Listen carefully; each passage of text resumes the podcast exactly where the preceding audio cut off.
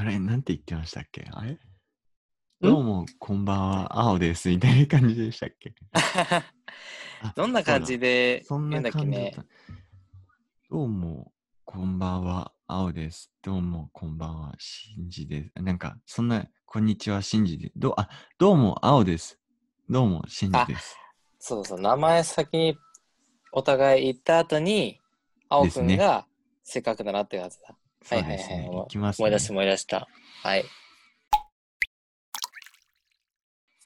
どうも、青です。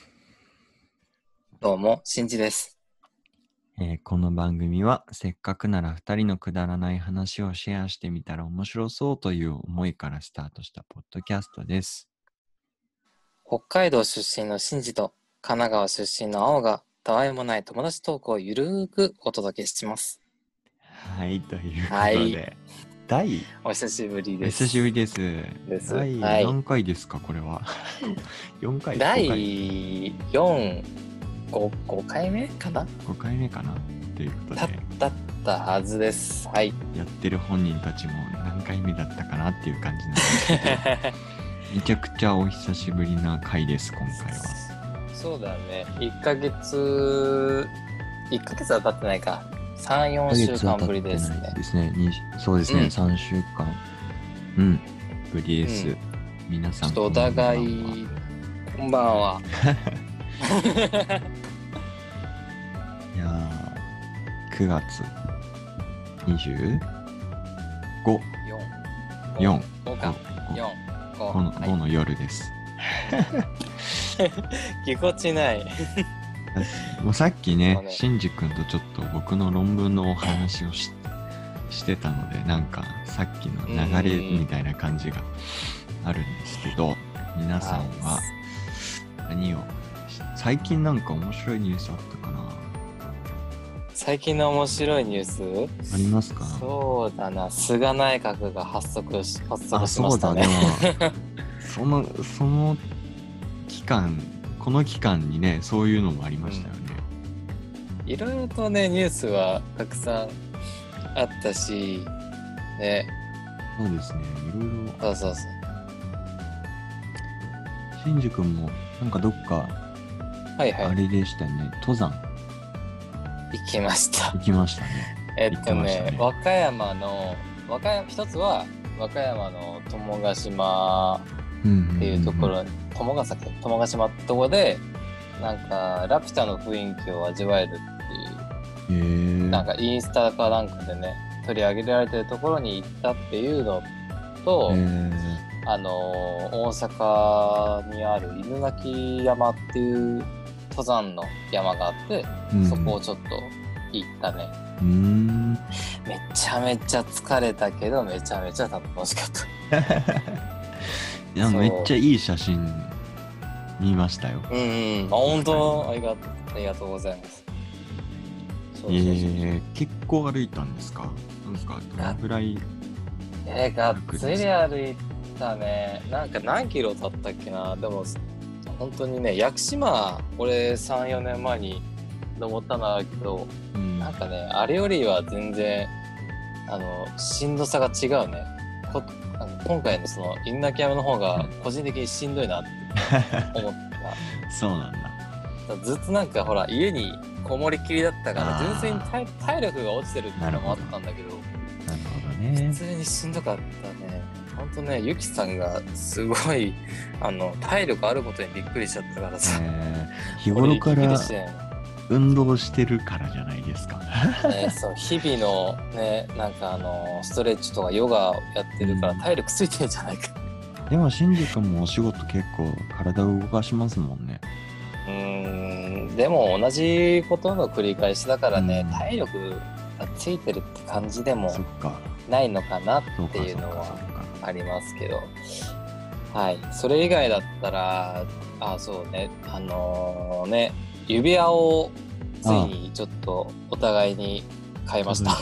届いた。ってことですよね。1ヶ月前にその予約じゃないけど買ったのをその幅とか、あの刻印とかをするのにうん1ヶ月ちょっとかかって、え。つい1週間くらい前かな？に。結婚指輪っってことです結か婚。これは完全に結婚指輪おーいいいねやそう、ね、俺忘れっぽいからさもう一回つけたら二度と取れないくらいの指輪の大きさにしてほしくて、はいはいはい。忘れっぽいから、そうそうそうそう。まあ一回結婚式の時には外せるぐらいの指輪にしてんだけど。うん。あそうそうそう。か結婚式の時に外してなんか式でつけるお互いつける。みたいなねうわそうそうそうそうそう。ねこそばゆいでしょ。ーいやーニヤニヤしますね。嬉しそういそうそうそう。そうそうそうそう。そうというね。ってえいうことがもちろんそのうん。婚約指輪と結婚指輪？うんもちろん本当にピンキリだと思うんですけど大体その、どのぐらいが目安なんですか金婚約指輪の方が安くなんですか？うーん。人によって、うん。いやあんまりなんかね俺指輪にあのお金なんかうん。かけてな,、ない方で、うんうんなんか全然めちゃめちゃかける人いるんだよ、なんかううんうん百万とかうんうんほん。とゼロがめちゃめちゃ多い感じの。うん。うんね。そういう渡す方もいるから何とも言えないけど、婚約指輪とかはまあそれでもなんか4の C で俺、うん。買って、はいはい。そこそこのものをまあプロポーズの時渡したし、いざ結婚指輪で買う時もなんか、まあ、デザインうん。もなんかあこれだって思ったの2人で選んで、まあ、値段見ても、あそんなにめちゃめちゃ高いってわけじゃないし、うん。安いくもない本当普通くらい、それぞれがお金出してそれぞれのものを買うんですか？えっと共同貯金かな。ああ出た。そう。伝説の共同貯金。れ伝説がわかんないけどまあ 2人で貯めたお金でそうそうそうそうへー。出したかなちょうど退職金とかさあそうほあほとんど退職金で賄ったかな。ね。そうそうそう使い道なかったから本当に、うんうんうんいやなんか婚約指輪とか結婚指輪とかうん。あれすんごい金額いいくんだったらいや嫌だなと思ってたんですけど。心配してるんでまあ長くねずっとこれからつけていくもんだからうん。ちゃんとしたものは買おうかな。まあか買ってていいとは思うしね。うんうんとは思うけど、まあ、それまあなんかこの指輪お互い合わせて結婚式以上とかさ旅行何往復するくらいの金額はそんななんかかけれないからうん。うん経済的事情だし事情でそんなね買えないからさ。それも考えつつのものを買ったかな。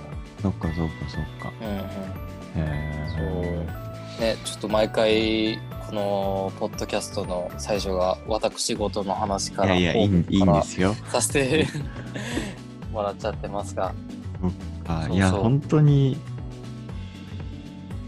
う嬉しいですね。なんか いやなんか僕そうなんだかんだこうなんか嬉しいとか言ってますけどうなんだかんだ？あの 意外とん。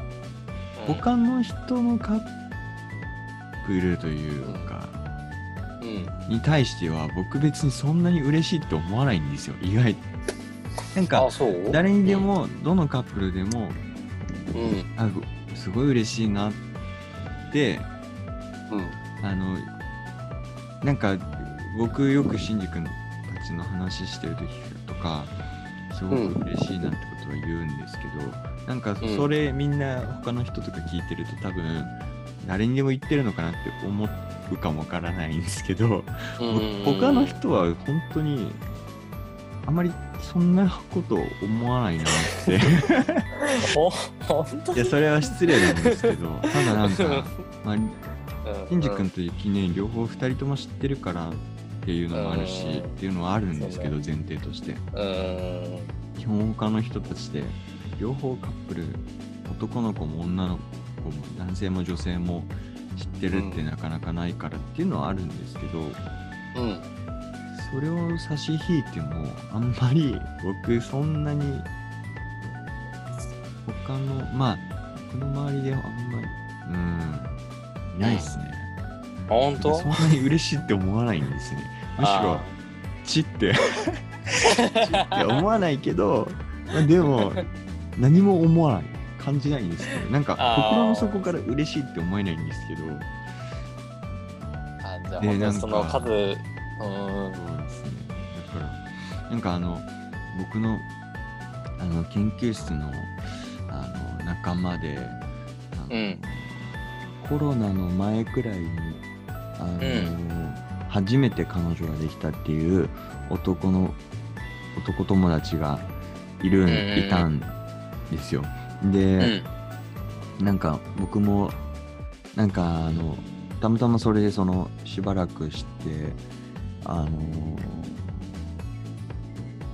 僕らの研究室のその同期の仲間であのドライブに行く時があったので、たまたまその時に、まあ、車がもちろん一緒だったのでうん、なんかいろんな話をしてたんですけどその時に、まあうん、その彼女さんと、まあ、の話を聞いてたんですね、僕が。その男の子の男子友達から、男友達から。そのうん彼女さんの話をいろいろ聞いてたりとかして、なんか僕も、まあ別にそんなに興味はないけど、興味はないけど、とりあえずなんか一言なんか言っとこうと思って、あもし、写真でもね撮りたい時があったらなんか俺とかに声かけてくれたら全然撮るからねみたいなことを好意で言ったんですそしたらなんか本当にまあ別に全然全く撮る気がないつもりで言ったわけではないのでもううんうん少しは撮るつもり全然撮ってもいいかなと思って一応声はかけたんですけどなんかまあうん。こんなコロナのあの世の中でもあったのでまあそんなにすぐにお願いされないかなと思ってたんですよ。そしたらなんか最近になってその友達から連絡が来てうん。まあ写真撮ってほしいんだよねっていう話おを連絡が来たんですけど、うん。でも僕そんなにそのカップルのことを思ってないので別に嬉しくもないのでなんか いやそれもあんまり普段そういうの思わないんですけど、でもちょっとなんなんかなんか嫌だなって思っちゃって。いや断っなちゃったんですね結局。なんかそうだったんだ。精神的にきついからやめさせてくんない？って。断っちゃったんですけど。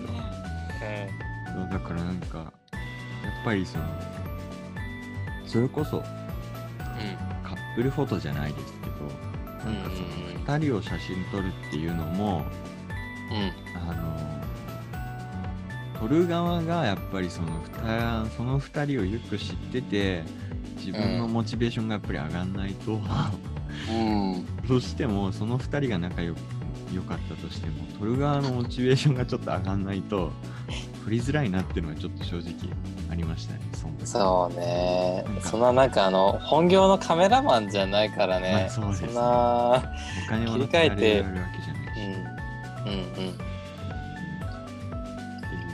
そういういや話があったん。ですよねうん。その時にいやでもなん。かうん。うん。うん。その時に、あなん。か本当に心から嬉しいと思えるカップル新宿のたちくらいかなって思って、んなんかあんまりいないなぁと思うん。ったっていう近況報告ですね。いやー嬉しい。いやなんかその数少ないかわかんないけどね。そう言ってくれる人がいるのは本当に幸せなことかなって思うのでね、こっちもにやけが止まりません。よ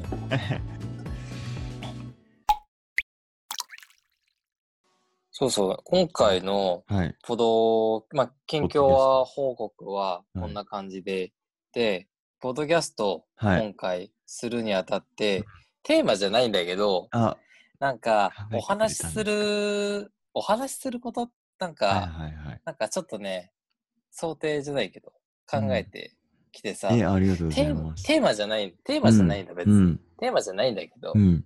でも、この時期にするってことは、うんやっ。ぱ最近あったことだなって思って、うん。やっぱこれ先に取り上げないとダメだなって思ったのが何で、しょうやっぱ一つあるのさ。あら、何でしょ今月18日、全国ロードショー、うまさかの。まし、しましたね。劇場版バイオレット・エヴァーガーデン。やっちゃいますか？素晴らしい。素晴らしいですね。まあ、俺はまだ行けてないから、ああら、れなんだけど、いけてないんですね。だけど、行った方がいらっしゃるじゃないですか。そうですね。そう。あ、うん。そうですね。まあ、すごいいろいろ思うことはあってですね。はいはいはいはい。ただまあ、ネタバレにならない程度に魅力を僕が、うん。まあ、あの、お伝えするのであれば、はいはいはい。そうですね。あの、あれ、シンジ君って、あの、去年の映画のバイオレット・エヴァーガーデンの外伝を見見ましたか？あ、あのー、あれだよね、あのー、バイあの、あの、血のつながってないき兄弟、えじゃあ、そうです、そうです。姉妹ので、。いいんだよね。ニーニーの話だよね。ね、はいはいはいね、姉ちゃん、そうそうで。す。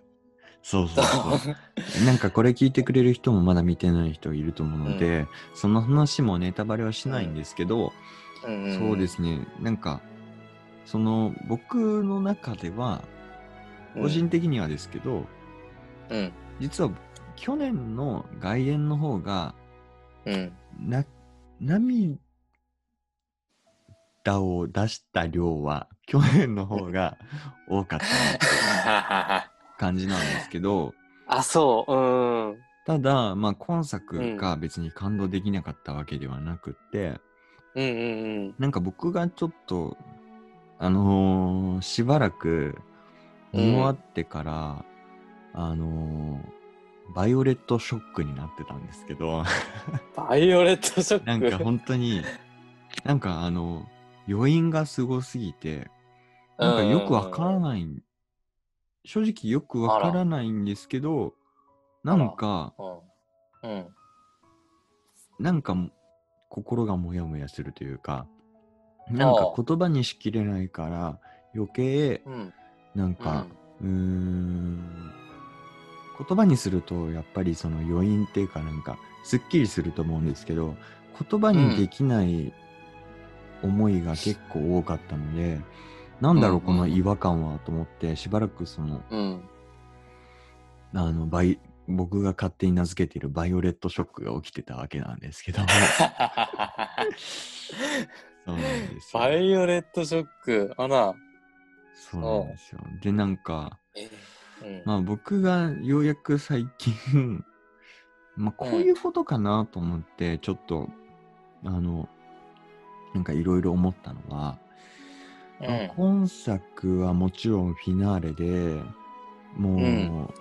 見どころって言ったらいくつもあるんですけどやっぱり相変わらず映像美だったりとか、まあ音楽はもちろんですけど、うん。水の描写も本当に今回は特に力を入れてたりとかしてうんうんうんうん。もうそういうところはもう文句のつけようがないっていう感じのくらいすごかったし、あとなんか結構見る人にしかわからなん気づく人にしか気づかないっていうようななんかうんうん。あのー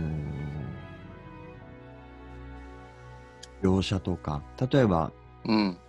あの今までアニメシリーズを見てきた人だったら気づくあこれアニメの時言ってたよなとかなんかそういうそのアニメの伏線みたいのもあるんですけど、なんか、えー、まあ、僕が思ったのは、僕がまあ見終わった後に、見終わった時に思ったのは、見終わった時にっていうか、ようやく落ち着いてきて思ったのは、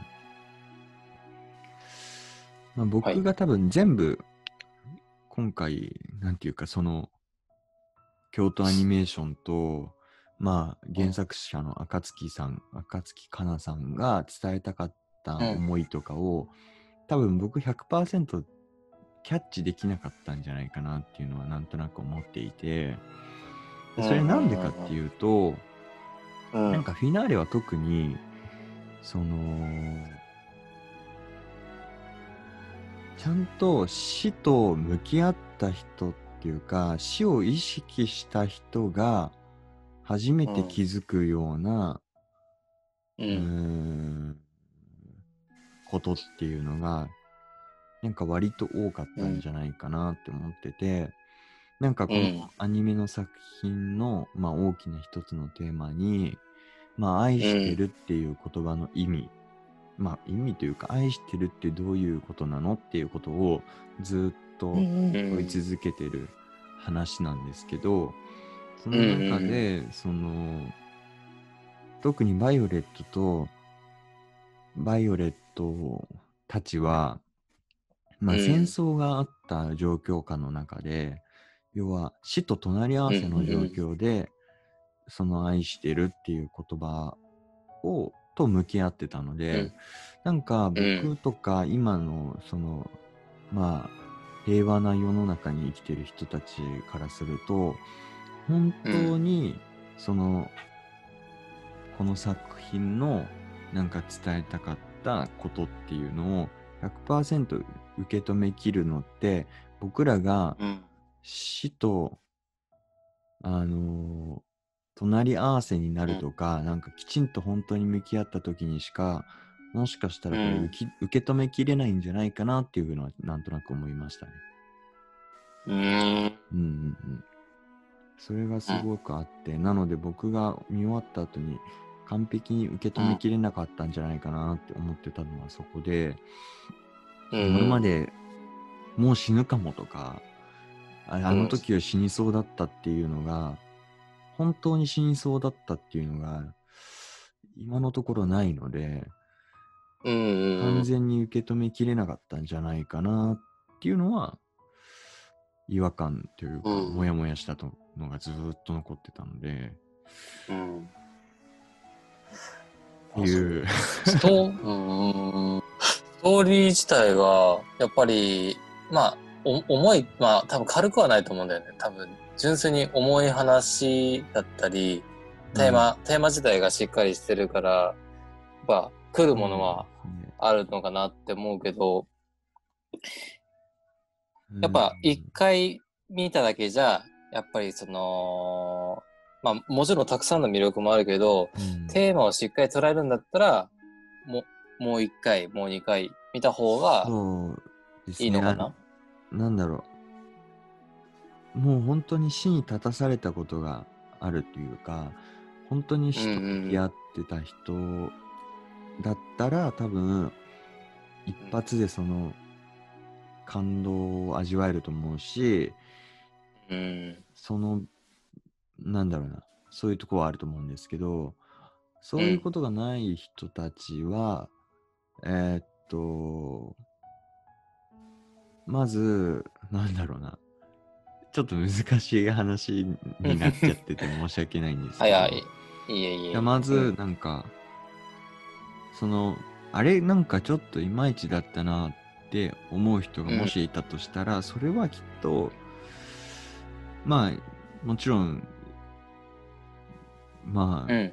その完璧ではないので、そのいまいちだったかもしれないですけど、ただ、うんうん。その人が本当に死に立たされたというか、死と向き合ってた、死と、死を意識したことが本当にあるのかどうかっていうのは、うん一度確認しなきゃいけないことなのかなって。なんか、今、やっぱりその、いろんなところで口コミも言えるし、その評価っていろんな形でできるじゃないですか。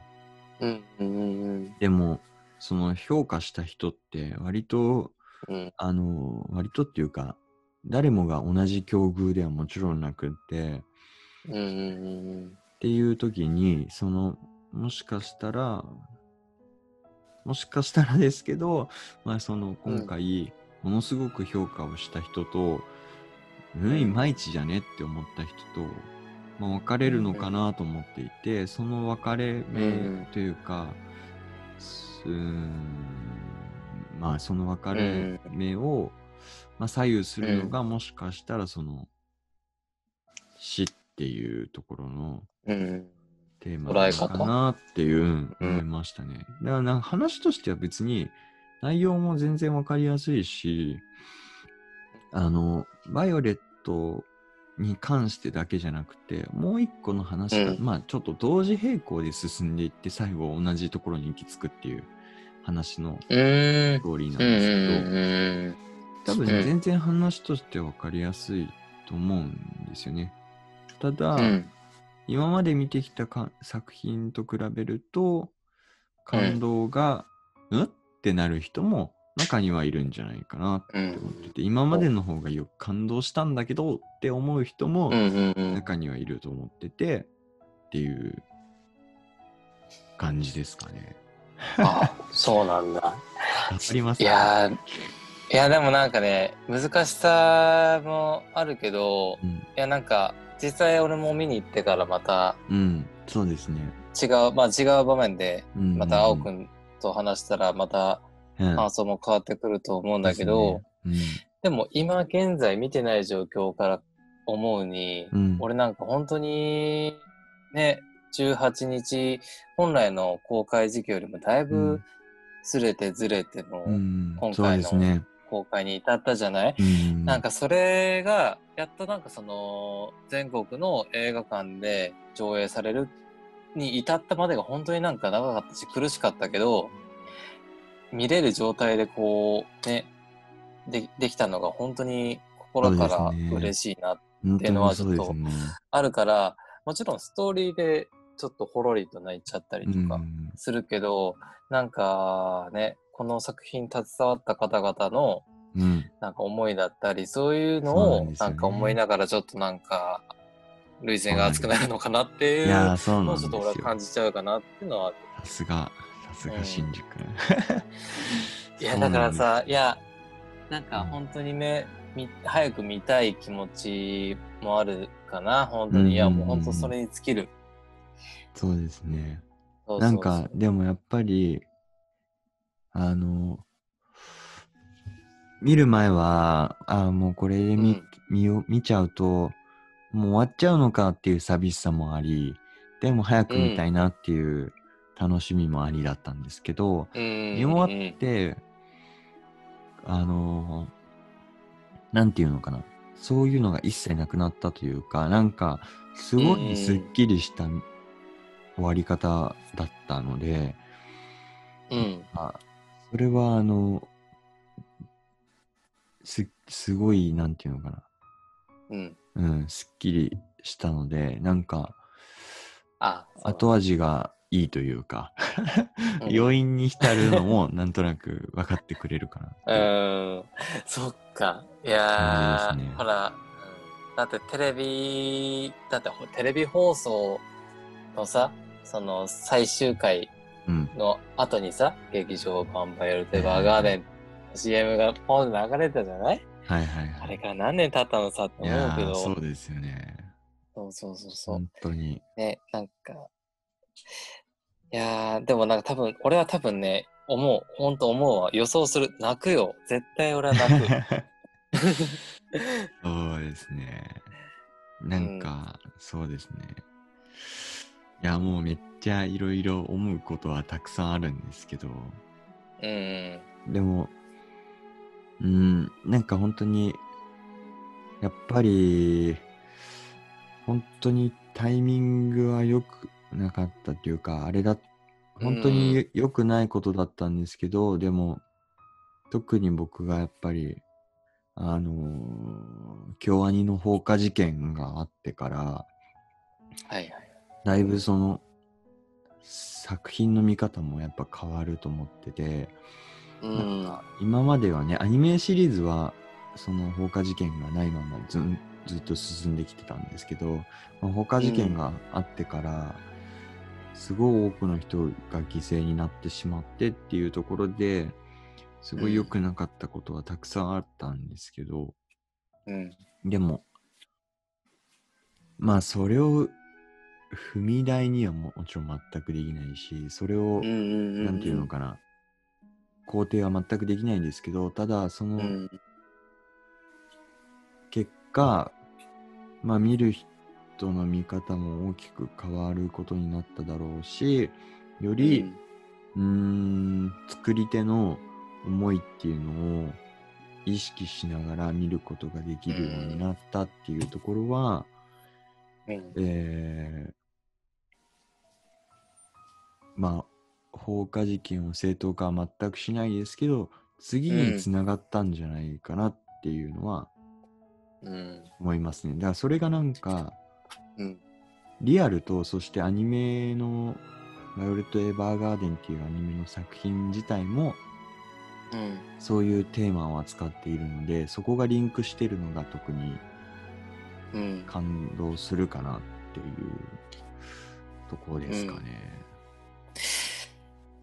いやー、本当にね、なんか、ね、当たり前のようにさ、なんかその目で、あの、見れて、うん。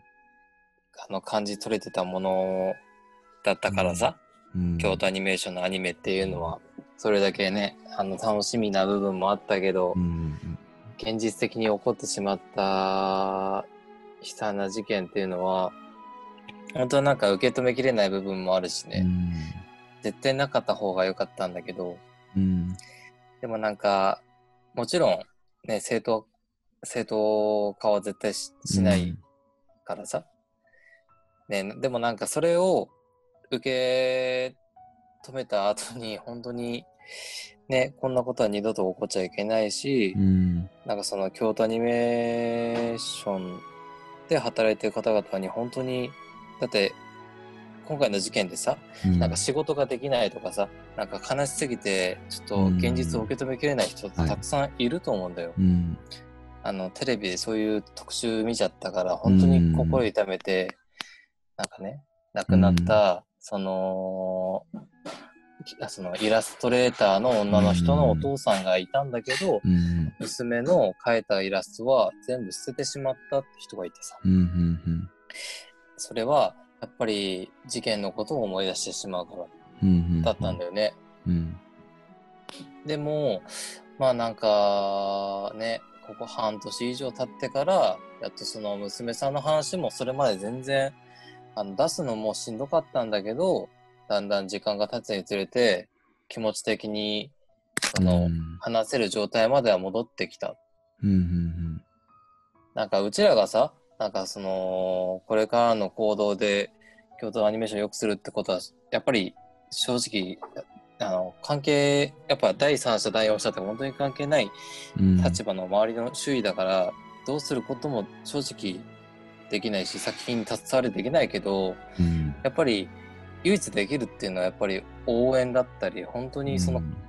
あのーその作品を知って体験してっていうことに尽きるから、うんうんで、それをしっかり真剣に見て、感想もなんか自分の中で置き換えて言える、言えるというか、思えるのがやっぱり向こうからしても嬉しかったりするし、うん。お互いになんか感じ取れることが一番制作者、制作者側からしたらすごくありがたいことなのかなと思うから、そうですね。いやね、ほんとなんかすごくね、なんかたくさん考えるね、本当に。そうですね。考えさせるけど、うん。そうか。でもすごいなんかあのー本当にクオリティ高い作品だからね。あの、そうですね。ね。うん、まあ、うーん。まあ、そうですね。バイオレット自身がやっぱりうん。アニメのキャラクターではありますけど、まあ実際に小説のキャラクターではあるけど、うん。架空の人物ではあるけど、でも、まあその、彼女自身が過去を、あの、捨てて前に歩いていくような、そういうヒロインではなくて、うん。過去を受け入れて、それでも前に歩いていくっていう女の子であって、うん。それが特に、あのーそうですね、それが特に今回のフィナーレではよく描かれてたんじゃないかなっていうのは思いますね。うん、なんか、それでも、その、まあ、アニメシリーズでもそういう描写はありましたけど、うん。でも、それでもやっぱり、ギルベルト少佐、ギルベルト少佐っていうところで、やうんっぱりギルベルト少佐がもちろん第一にあって、うん。で、映画でもその思いはずっと、あの、消えてはないんですけど、ただ、うーん、なんかそういう、なくなったものとか、失ったものとか、あとはそして、自分が大勢の人を殺してきたことっていうのも、うん。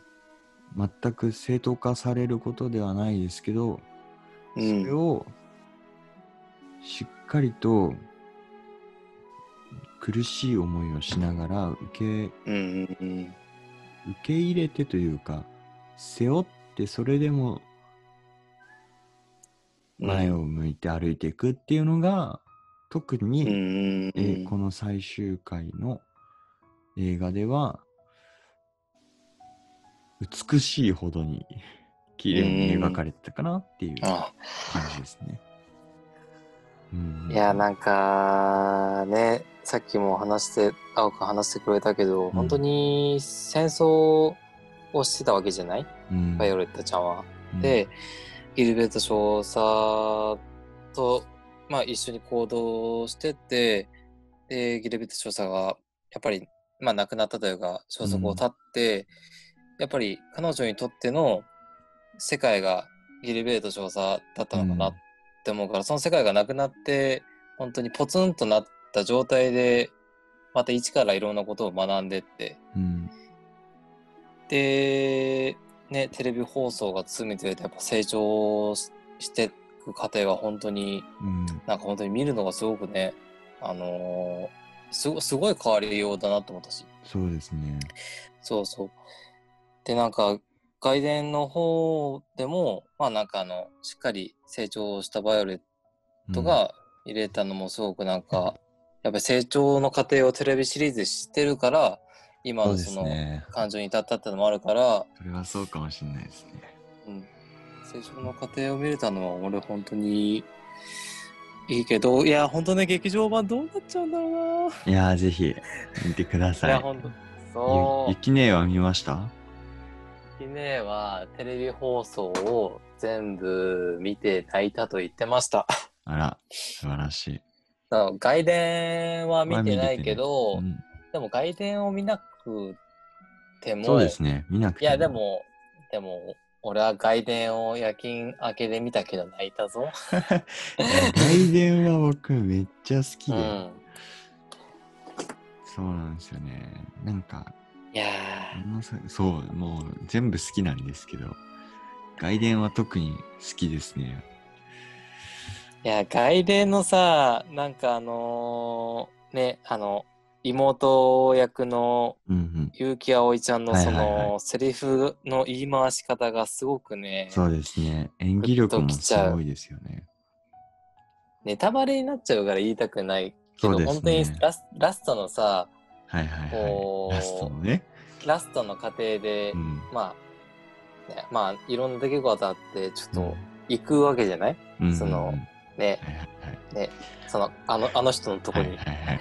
あの人のとこに行く時のなんかねあのそうですね。思いがね。そうそう森森の中伝いで辛くてそのそうそうそうあれはねいや泣くよね本無理でしたね、あれは。当そうそうフラッシュバックしちゃうよこっちだっていやー、どんな思いでって思いましたもん。う んそうそうそうどんだけ思いをあれしてうんと思って。あれは。でも本当うん丁寧な作りだよね本当にその過程っていうかその今までその生きてきたその流れっていうのが丁寧に書かれてるから、最後になんかその手紙をこう読んでいくときに まあ映像でも出るんだけどパッパッパってその笑ってる時のそね。その二人のやりとりとかさあれはずるいなと思ってずるいですね。ねずるい。いやー、なんか、あの、まあ、映画も全部終わって、アニメも全部終わったので、うん。京都アニメーションが作るバイオレット・エヴァーガーデン終わりましたけど、ただ、うん。小説を今読んでて、うん。なんかあの、結構映画と小説、原作、ちょっと違ったりとかもあるんですよ。あ、そうなんだ。割と違ってて、なのでなんか、僕としてはその、どっちが正解とかはないので、なんか、うんうんそのもう一つのバイオレット・エヴァーガーデンを今読んでるっていう感じですごく楽しいですね、最近は。それは劇場版のお話がその小説版でこうああ、はい。何？そのリンクしリンクというか小説版を見たらその劇場版のうん。内容もしっかり網羅されてるって感じなの？そうですね、アニメの内容ももちろんありますし、うんうんうんうん。映画の最後のフィナーレのところもあるんですけど、うん。小説とあと映画の実際の京都アニメーションの映画の方はうんうん。割と違うんですよ。あそうなんだ、うん、割と違ってなのうで、ん。僕のおすすめとしてやっぱり映画を見てからその後うんうんうん。小説とか読むのがいいのかなっていうふうには思いますね。うーん。こう違うので。あそんなに違うんだねなんだろう。大事なとこは同じなんですけど、うーん、そこま、その大事なとこに行くまでの過程が違うルートをたどってったりとか結構するので、うーんなので、うん、映画見てから小説見るとかだと二度美味しいみたいな。いや本当にファン、ファンファンというか内容もしっかりうん、あの隅々まで知りたい人は小説版もうん、ですね。網羅するといいいと思います。はい。こんな感じですかね。またあれなのその何回か見るつもりです。うんうんはい。なんか入場者プレゼントじゃないけど、なんかそああ、ういうのはもらいました。もらいました、も冊らいました。冊子？これって。ちっちゃいミニ小説みたいな感じなんですけど、あ、そうなんだ。ただ、もうなんかう、あある劇場ではもう全部なくなっちゃったみたいなんで、あ、そうなんだね。ちょっと僕のフォロワーさんをこれから あの、辿ってって、ちょっとどうか譲ってもらえませんかっていう話をね、ちょっとやっていこうと思ってるんですよね。まだ一つしか持ってないので、ちなみに、どんなやつなの？僕のは、あの、なんだっけな、天使のなんちゃらかんちゃらみたいな。あ。3つあって、あとはそうんの、バイオレットと、えーっと、僕も詳しく知らないんですけど、バイオレットとギルベルトのお兄さんの話とか、うんと、なんかそんな感じでいくつかあるみたいなんですけど、うーん。そっか、ちょっと俺、明日休みだから、本当に行っちゃおうかな。あ、そうだ、でも、新宿は全部見てますもんね、ここまで。見てる。ぜひ見てほしいし、でも僕としては、まあでも、ゆきねとの休みが被るかあれですけど、なんか僕はすごいその、大切な人と誰見てほしいなっていうふうに思います。ああ。もちろん一人で見るっていうのはるいいか。なと思うんですけど、うん。僕もまあ全然一人で見るのもありだと思うんですけど、なんか、それは別に恋人じゃ,、じゃなくても、まあ友達とかね大切な友達とか家族でもいいんですけど、うん。なんか、もし見る機会が、一緒に見れる機会があれば、ぜひ、うんお二人で 見てほしいなって思います。そうだね、ちょっと、ね、ちょっと、休みというかね、仕事終わりとかにちょっとタイミング合わせて、ちょっと行けたらいいのかなと思うから、ちょっと行ってみようかな。できればお二人で、うんわかりました。うんなんか、そうですね。で、見終わったす後にすぐなんか、二人でおおはお話とかできると、記憶に、うん。思い出にも残るしね。うんうん一人だと、一人だと一人でまたいいんですけど、でも、うんうんうん。せっかくなので。感想とかなんかね思ってることをやっぱり言葉にしたら方がいいのかなっていうのは俺はあるから。でも、そうだな。なんか特にフィナーレに関しては、うん。思ってることがなかなか言葉にできないですよ。うんうんうん。これ僕だけかもしれないですけど。本。当、うん。なんか、言葉にしたいけど、どの言葉を選べばいいのかわからないっていうのが、うん。フィナーレを見終わった後の感想な感じがして、うん。なんだろう。言葉に入れちゃうと、うん。なんか、本当に正しく相手に伝わるのかってわかんないし、うん。なんかね、そういう、なんかもどかしさが僕は、バイオレットショックとしてあったんですけど、いやなんかシリーズファンの青くんがそそこそ本当にそれだけのダメージを負ったってことは俺死んじゃうんじゃないかな。その衝撃的な展開ってわけじゃないけど本当になんなんて言うんだろうな。本当にその衝撃が余韻としてちゃんと俺受け止めきれるか今から心配になってきちゃう。そう、だから、だからこそ、大切な人と一緒にいてほしいです。なんかその、うんいや、今のは、あ、この、見終わった後とかに、うんいや、なんか、なんとも、なんて言えばいいのかわかんないけど、とにかく。すごかったみたいな。なんかそんな、はな、なんかもう、もう、かん思いだけで、かうんなんか言葉にしないで、ただなんか熱量だけで、なんか言い合える中の人とうん一緒に見れると最高だなって思いますね。はあそいやー、ほんとな。シンジ君には見てほしいですね。いやー、ハンカチ持ってこなきゃ。なんかおなじみの、その、キャラクターというか、登場人物は、やっぱり継続して出てる感じなのかな。そうですね。出てますね。